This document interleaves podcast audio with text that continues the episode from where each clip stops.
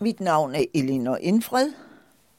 Jeg er født i 1933, og jeg har butikken Elinor Indfred Kjoler, Mimersgade 62 på Nørrebro i København.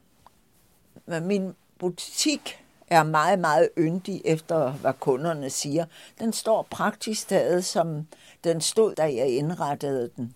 Jeg startede forretningen her i 1964, og pengene, dem havde jeg tjent ved en film. Instruktøren Poul Nyrup havde læst om mig, at jeg medvirkede i den engelske film, og spurgte, om jeg ikke havde lyst til at komme til casting på hans næste film, Villa Vennely.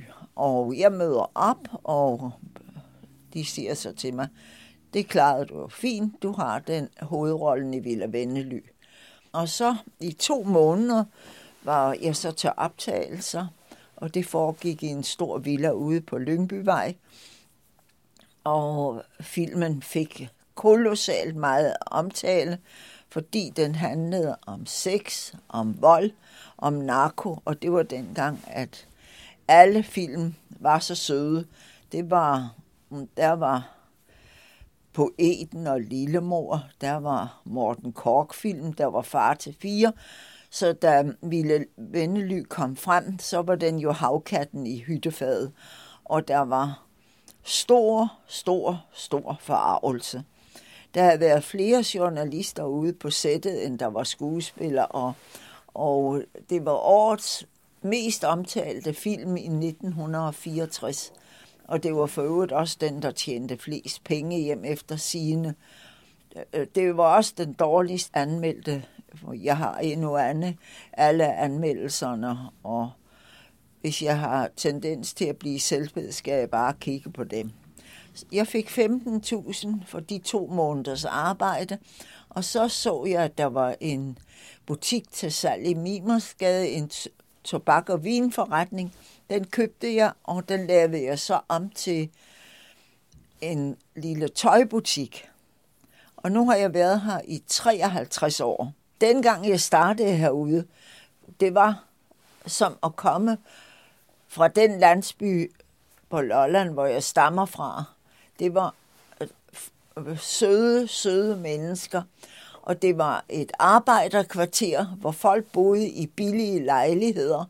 Og øh, gaden har ændret sig kolossal fra den tid. Dengang var der otte små tøjforretninger, der alle gik godt. Det var i 60'erne, det var opgangstider, og det gik forrygende og der var fredeligt og roligt, og man kunne gå hjem om aftenen, uden at der skete noget. Det var et helt, helt andet miljø, end der er i dag.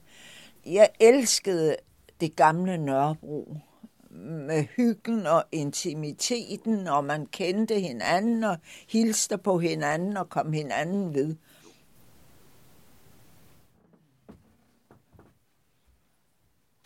Ja, jeg elsker at snakke med folk, og jeg får deres livshistorie og bekymringer med familie, og også deres glæder og så videre. Så det er jo sjovt. Og så hvis der ikke er kunder, så elsker jeg at læse. Så sidder jeg op i mit hyggerum med en rigtig god og spændende bog. Jeg oplever noget sjovt hver eneste dag.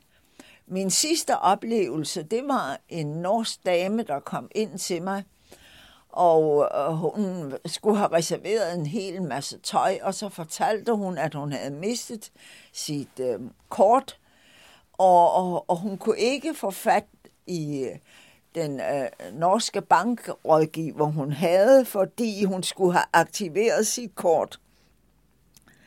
Og jeg tænkte, det er mærkeligt. Her i Danmark skal man jo selv øh, aktivere kortene.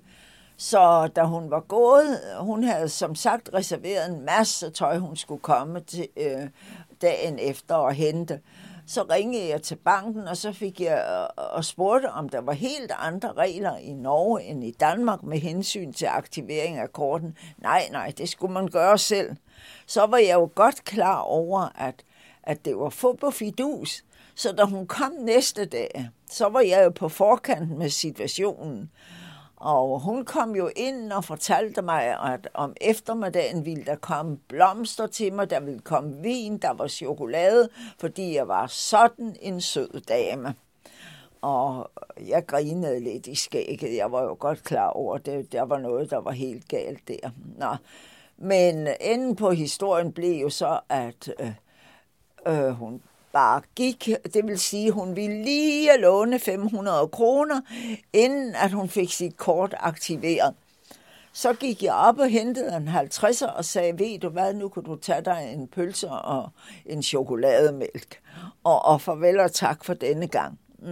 Og så troede jeg, at historien var slut, men så kom der en yndig ung sy- norsk sygeplejeelev ind, og jeg fortalte historien, at jeg var sådan lidt pas på nordmænd i øjeblikket.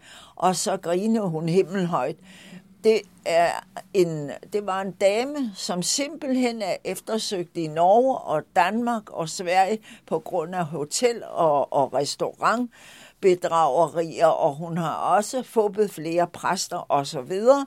Og så kom jeg jo til at grine, for jeg, jeg havde jo luret hende, og så derfor jeg fortalte hende den historie der, med at jeg havde givet hende til en pølse og en chokolademælk for en 50. Ja, det, altså man oplever noget mellem år og dag. Jeg ved godt, jeg er lidt for mig selv, for alle mine jævnaldrende, de holdt jo op med at arbejde for 25 år og, og gik på, på efterløn, men Øh, nu, hvor jeg fylder 85 næste gang, jeg synes stadigvæk, jeg er i topform.